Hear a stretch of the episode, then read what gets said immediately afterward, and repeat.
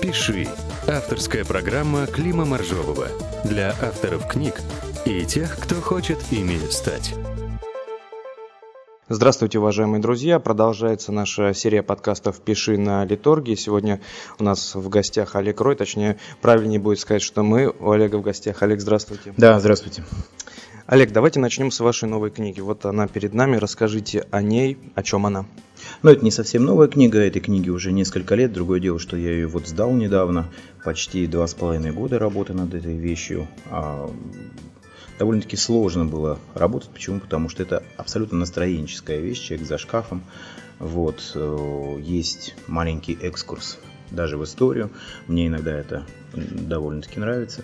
Вот. А так это, как всегда, сломленная судьба человека, и как э, из этих обстоятельств он делает все возможное, чтобы дать понять окружающим, его людям, а самое главное читателю, что в жизни, в принципе, каждую проблему можно преодолеть, если ты этого хочешь, если у тебя есть желание к жизни и к тому, чтобы хотя бы самореализоваться. Вот. Оказавшись за шкафом, человек становится не только одним из самых выдающихся э, людей в современности, в музыке, но еще и хорошей, правильной личностью. Вы сказали, что работали над ней два с половиной года. Это много для вас?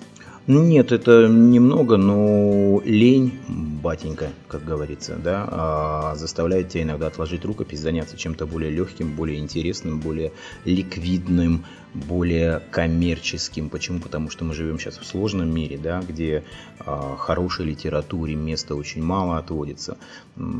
Писатель, если он действительно хочет писать и жить на гонорары, он должен для себя абсолютно четко понимать, что он должен писать не только для себя, но еще и на потребу рынка. Рынка. Вот это самое главное, если вдруг человек действительно больше ничем не занимается. А на потребу рынка это, получается, издатели должны говорить, что х- они хотят увидеть, или нужно самому это как-то чувствовать? Нет, но мы же живем в этом мире, мы живем в этом социуме, мы вращаемся среди этих же самых людей, которые вокруг нас, мы смотрим передачи, мы смотрим кино, мы смотрим блокбастеры, мы понимаем, что сегодня интересно, не надо изобретать колесо, мы все прекрасно понимаем. Если сегодня интересны легкие жанровые комедии, комедии положения, значит писатель или литератор должен для себя четко уяснить, что вот два-три героя, легкая, незамысловатая сюжетная составляющая, которая даст ему право на раскрутку своей книги как будущего бестселлера. Как вам приходит идея написания книг? Она сразу рождается или вы какое-то время ее вынашиваете, она дозревает, так сказать? Нет, бывало, сидишь в комнате, слышишь стук, открываешь дверь, и там идея. Впускаешь ее и начинаешь с ней разговаривать. Ну, это шутка, но тем не менее, да, по-разному бывает. Приснился сон, услышал разговор, прочитал что-то, увидел где-то. И вот это все сублимация того, что иногда просто в тебе концентрируется и рождается тот или иной сюжет, та или иная составляющая характера героя, от нее тоже можно отталкиваться. Но, как правило, это истории, которые просто происходят рядом. Когда вы садитесь за работу, вы уже знаете полностью, что будет происходить в книге, весь сюжет, или по ходу как-то вы маневрируете? Нет, я абсолютно четко, как, знаете, как ледокол, которому дали программу провести судно, так и я свою книгу провожу через те самые льды времени, нежелания, лени, двадцати четырёх часов в сутках. Вот. Провожу к тому, что от точки А в точку Б я абсолютно все знаю. Знаю, где остановка, знаю, где передохнуть, знаю, кто мой герой, знаю, куда он идет, знаю, что с ним будет. Вся сюжетная линия у меня уже готова, и все, в принципе, есть. Если вдруг что-то идет не так, и герой начинает жить своей жизнью, такое тоже бывает, я откладываю книгу, как вот было с «Человеком за шкафом», откладываю ее, даю ей отстояться, себе привыкнуть к другим обстоятельствам этого героя, и либо с ним согласиться и начать писать его так, как он этого хочет в книге, да, либо переломать все, вернуться на главу раньше и делать опять сюжетную линию такую, какую ты и задумывал. Это работа над романом. Нормально. Какие у вас есть, ну так скажем, секреты борьбы с ленью? Секреты борьбы с ленью. Самый лучший секрет — не лениться. Вот и всего лишь только. Это же все нормально. То есть, когда мы начинаем себе э, придумывать некие м, отмазки, что тут времени не хватило, тут голова заболела, тут еще что-то, нужно просто понимать, что это нужно. Ты должен дописать роман. Но это опять же связано с тем, что у меня есть очень четкий, правильно выверенный контракт с, с издательством «Эксмо», да, когда и они знают, и я понимаю, что книгу нужно сдать, есть сроки, есть гарантии с моей стороны, есть желание со стороны издательства. И это работа, то есть это не легкое времяпрепровождение, это работа, это нормальная работа. Кто-то работает у станка, кто-то работает на дороге регулировщиком, я работаю писателем. То есть, получается, четкие сроки от издательства, они на вас не давляют, а наоборот даже в какой-то степени подгоняют?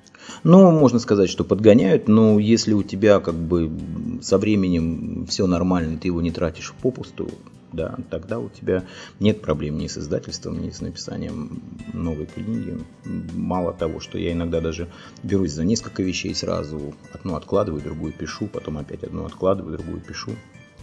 В этом тоже как бы есть, ну, свой такой некий мой драйв, да, но каждый пишет по-разному. Я знаю писателей, которые начинают одну книгу, и пока ее не завершат, они к другой не приступают. Это может длиться годами, месяцами, я не знаю.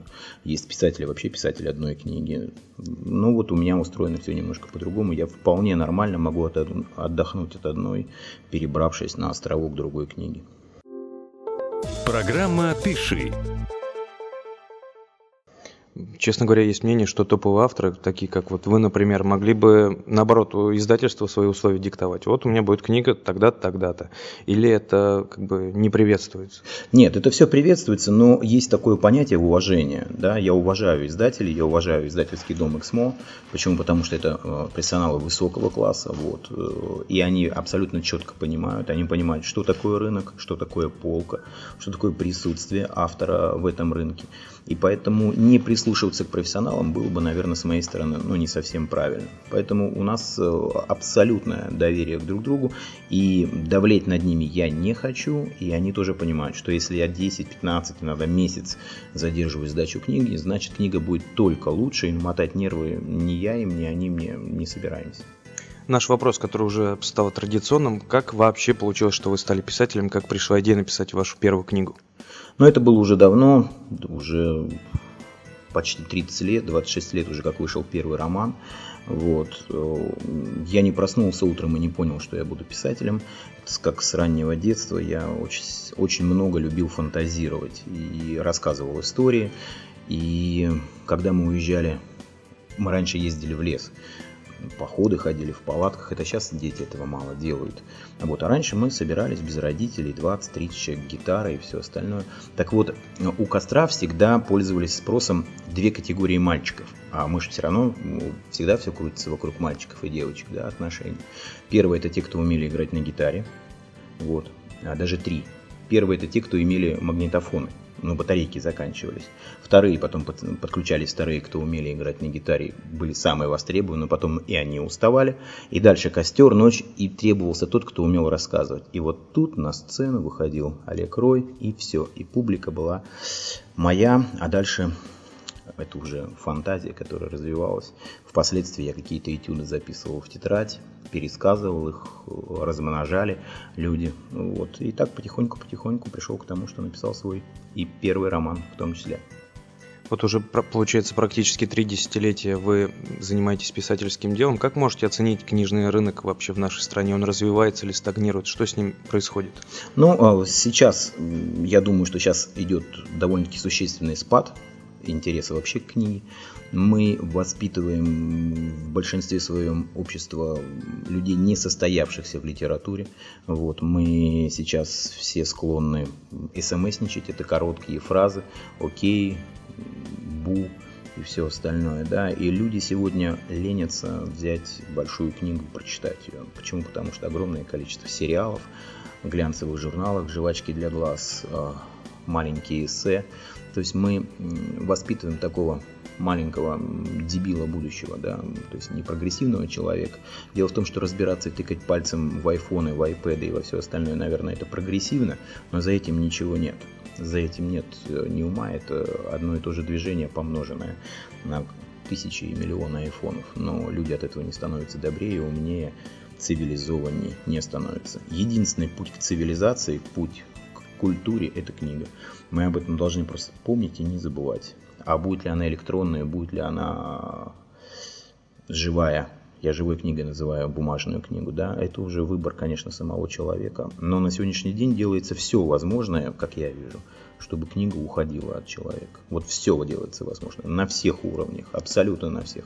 Мы празднуем парады в честь Великой Отечественной войны тысяча девятьсот двенадцатого года, Первой мировой войны, столетия сейчас будем праздновать уже скоро. Но мы не празднуем писателей, мы не чествуем новые книги, мы об этом просто забываем, нам это не нужно. А потом сетуем, что у нас разбой, что у нас люди не такие, как везде, что у нас передачи по-другому выстроены. Но что творим, то, как говорится, и имеем. Вот в связи с тем, что вы сейчас сказали, начинающим авторам, тем, которые сейчас делают свои первые шаги в литературе, им сложнее, чем вам, когда вы начинали? Фу, им очень сложно. Даже когда я начинал, уже было нелегко. Почему? Потому что, когда я заходил на российский рынок, он был переполнен огромным количеством потрясающих авторов. Да, многие из них ушли уже, их и нет, и не слышно, и не видно. А многие глыбины, они так и остались. Это и Маринина, это и Устинова, Улицкая, Акунин, естественно дело, Даша Донцова, Шилова. Много авторов, много авторов. И сегодня писателю, который пишет литературу подобного толка, как я, это сентиментальная проза. Вот. Вообще сложно, потому что всех, кого я перечислил выше, это детективщики. Этот жанр очень востребован. Вот. А я пишу мистику.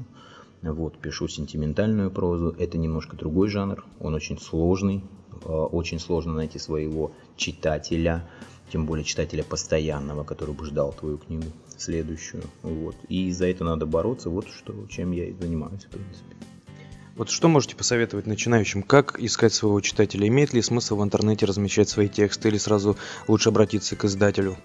Сейчас интернет-площадок настолько много, что я бы посоветовал всем жить каждым днем, и если в день можно разместить свой текст на ста литературных порталах, значит нужно размещать на ста. Если завтра будет на сто двадцать, значит на сто двадцать. И ни в коем случае не думать о том, что кто-то когда-то постучится в двери, и там будет на пороге стоять главный редактор какого-то издательства и скажет, что «а давайте-ка вам тот ваш роман, который никто никогда не видел, мы его выпустим». Такого не бывает. Пока ты не начнешь стучаться ногами во все двери, не руками, а ногами, иногда беспардонно, да, никто тебя не услышит, никто тебя не поймет, никто тебя не прочитает. Все приходит вот именно вот так. Вот раз уж мы об интернете заговорили, вы есть в социальных сетях. У вас есть ВКонтакте, аккаунты Инстаграм вы ведете. А как вы взаимодействуете со своими там, друзьями, подписчиками, фолловерами? Вы воспринимаете от них критику или они нужны просто как фокус-группа или ни то, ни другое? Вот если брать мою страничку ВКонтакте, да, а я все-таки на нее как бы очень сильно опираюсь, у меня там есть цитатник, куда мы выставляем на... периодически, где-то, наверное, раз в неделю, два раза в неделю мои подписчики присылают мне цитаты из новых романов, они покупают книги, оттуда выкорчевывают мои цитаты, присылают, потом мы их размещаем. Вот, это просто общение, общение с людьми на заданную ими же тему из той или иной книги, когда мы читаем цитату, цитату про любовь, про верность, про детей, про старость, про насущность сегодняшнего дня, а дальше мы просто рассуждаем, пишем, общаемся. Бывает иногда критикан, но, знаете, все же исходит из того, я всегда всем предлагаю сделать одну и ту же вещь, посмотреть в зеркало и самому себя спросить, а я что сделал? Вот я в этой жизни, что я сделал? Если ответ есть, что ты написал сорок романов, и ты востребованный человек как писатель в обществе, наверное, тогда стоит критиковать кого-то. Или, скажем так, у тебя появится некое право критиковать литературу. Но я на сегодняшний день не возьмусь критиковать ни мебель, ни дизайнерские какие-то вещи, потому что для этого мне нужно а. профессионализм, б. поработать, понять, что это такое, хлебнуть эту соль, да, и потом уже запол- заполучиться правом заделаться критиком.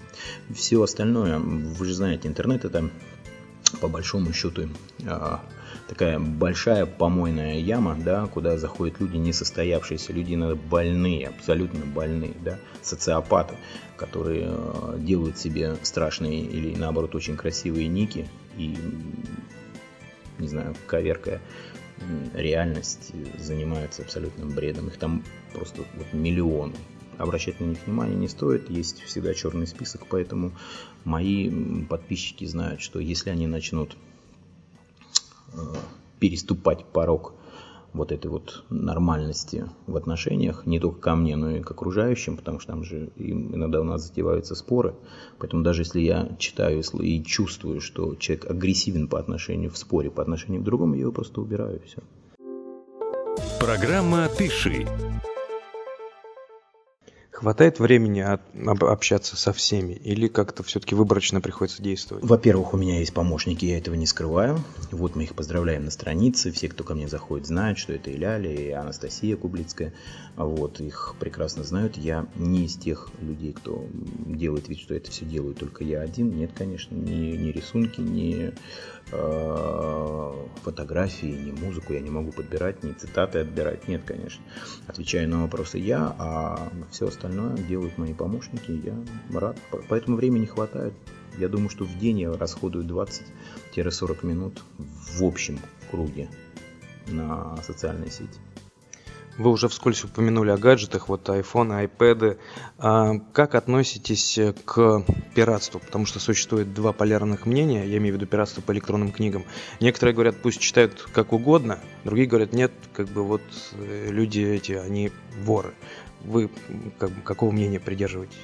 Знаете, иногда вот для начинающего читать, писателя, наверное, это все-таки хорошо, когда его читают, читают, распространяют, делятся, потому что это хорошая такая рекламная площадка, да, как сарафанное радио.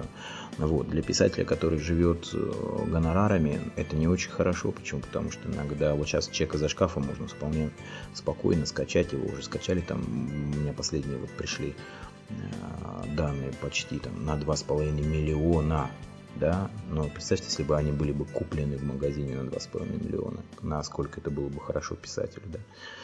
С другой стороны, вы правы в том, что, наверное, да, у писателя есть некая миссия, если эта миссия доносить вот так литературу при помощи того, что ее кто-то будет воровать, ну, если кого-то не смущает слово «воровство», нажать на кнопку «Скачать бесплатно», welcome. Меня смущает. Вот у меня, видите, лежит Apple ти ви, и я все фильмы смотрю вот так, чик, заплатил денежку и смотрю. Зато я спокоен. Расскажите о своем опыте работы на телевидении. Трудно ли было начинать? У, вы знаете, у меня были очень хорошие партнеры, Алла Довлатова, вот, у меня был Павел Раков партнером, мы делали очень хорошую передачу, просто вот я сейчас на второй сезон не пошел, потому что надо все-таки писать, я больше писатель, чем ведущий, я попробовал себя, мне все понравилось, я почти полгода отработал э, на, на Москва двадцать четыре канал доверия, вот, и оттуда вот мы начали делать большую передачу на троих. Сделали целый сезон, огромное количество драйва, смеха, всего остального. Но я просто в какой-то момент понял, что полгода из жизни это минус одна книга. И все. То есть вопрос только во времени получился. Время, да, двадцать четыре часа, это время, время, время. Хотя вот там и Паша обиделся, и с Аллой был разговор, что ну как же так, давайте делать еще. Но вот я как бы... Я не смог, потому что время все-таки... Ребята очень хорошие, они потрясающие ведущие, но это их профессия. А у меня профессия все-таки немножко другая, поэтому я занимаюсь своей профессией. Возвращаясь непосредственно к изданию книг. Вот вы упомянули такую фразу, что нужно ногами стучаться, пробиваться, делать все, чтобы тебя заметили. Это относится к взаимоотношениям с издателем? Нет, не только. Взаимоотношения к читателю, к своему. Мы говорили о том, что сегодня огромное количество литературных порталов, да, где можно выставлять не только полностью свой текст, но и короткие эссе из этого текста выбирать на заданные темы. Вот. Можно делать цитаты, цитаты делать всевозможные из своего текста и дальше делать сопровождение, откуда он взят и кто ты. Да, поэтому здесь путь у всех разный, и он довольно-таки обширный. Многие люди делают, создают свои странички в интернете, свои сайты создают. Сейчас я знаю, что пошли еще дальше прогрессивные молодые люди, создают свои кнопки в iTunes Store и оттуда продают право или дают бесплатно право на скачивание своих книг. Поэтому у каждого свой путь. Кто-то в журналы стучится, начинает писать эссе или начинает под журналы писать свои маленькие литературные произведения, рассказы. У разных, у всех по-разному. Самое главное не ждать, что кто-то к тебя найдет. Нужно пытаться, чтобы тебя нашли, нужно пытаться себе заявлять. Вот, кстати, насчет интернета. Как получилось, что главной своей площадкой вы выбрали ВКонтакте? Потому что бытует мнение, что ВКонтакте школьники, а вся думающая аудитория на Фейсбуке. Вот. Мне не нравится, во-первых, не нравится некая аудитория Фейсбука. Там очень много людей заумных. Да, вот прям вот, вот такое ощущение, что он сидит и думает, а где же мне поумничать? Открывает Фейсбук и начинает умничать. Перефразируя твои фразы чужими словами, я, я не понимаю иногда их, да, ВКонтакте более простая аудитория, более незамысловатое отношение, вот, и более правильное и честное по отношению друг к другу, да, там через губу мало кто разговаривает, хотя вот сейчас у меня открылся, ну, так кристально выровнялось а, сообщество в, в Фейсбуке, и остались вот как раз люди, которые просто общаются, им, им интересно, и они заходят на мою страничку не умничать, а общаться. Вот, вот с ними интересно, да, переписываемся, даже иногда встречаемся, пьем чай, приходят ко мне на встречи с читателями, вот, там интересно. Но все-таки контакт для меня это более интересная вещь, в которой я чувствую себя легче. Программа «Пиши». Если не секрет, над чем работаете сейчас? Новая книга или еще какой-то проект? Да, сейчас я работаю над книгой, которую тоже оставлял уже в течение пяти лет. Возвращаясь к ней, очень много писал эссе на эту тему. Называется «Фантомная боль».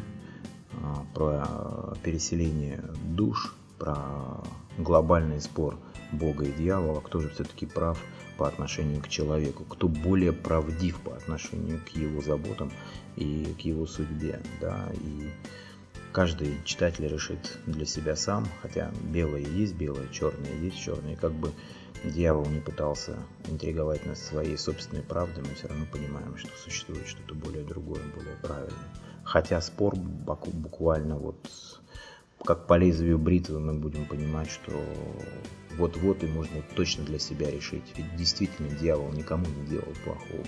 Он войны не начинал, его именем ничего не делается, ссоры в доме происходят не потому, что он рядом сидит, да? Вот. И говорить, что он всемирное зло, вроде как не совсем правильно. Доказательств слишком мало. Одни истории и сказки из прошлого. Вот он на базе этого и пытается говорить с главным героем, давая ему право на проживание трех жизней, три раза по шесть дней в телах трех разных человек, людей, чтобы потом прийти к дьяволу и, решить, и сказать ему, какая из трех жизней ему больше по душе, чтобы остаться в ней на ближайшие тридцать три года, а те две погибнут. Ну вот такая интересная мистическая драма. Да, звучит интригующе. В завершении нашей беседы, опять-таки по традиции, несколько рекомендаций для начинающих авторов, которые работают в вашем жанре, вот хотят написать, например, сентиментальную прозу. Ну, авторов, которые работают в моем жанре, прошу немножко подождать, дать, чтобы я еще немножко мог пописать, а то они сейчас, я им сейчас рекомендую, они сразу начнут писать, и завтра уже Олега Роя забудут. Поэтому, уважаемые писатели, которые пишут в жанре, в том же, что и, и я, хочу сказать вам только одно. Живые человеческие истории, наверное, это самое лучшее, что сегодня востребовано на этом рынке. Мы все равно называем это рынок, потому что человек голосует не только своим временем, временем потраченным на прочтение вашего литературного произведения, но еще и собственным кошельком, когда он достает свои кровные деньги, идет и покупает ваше литературное произведение.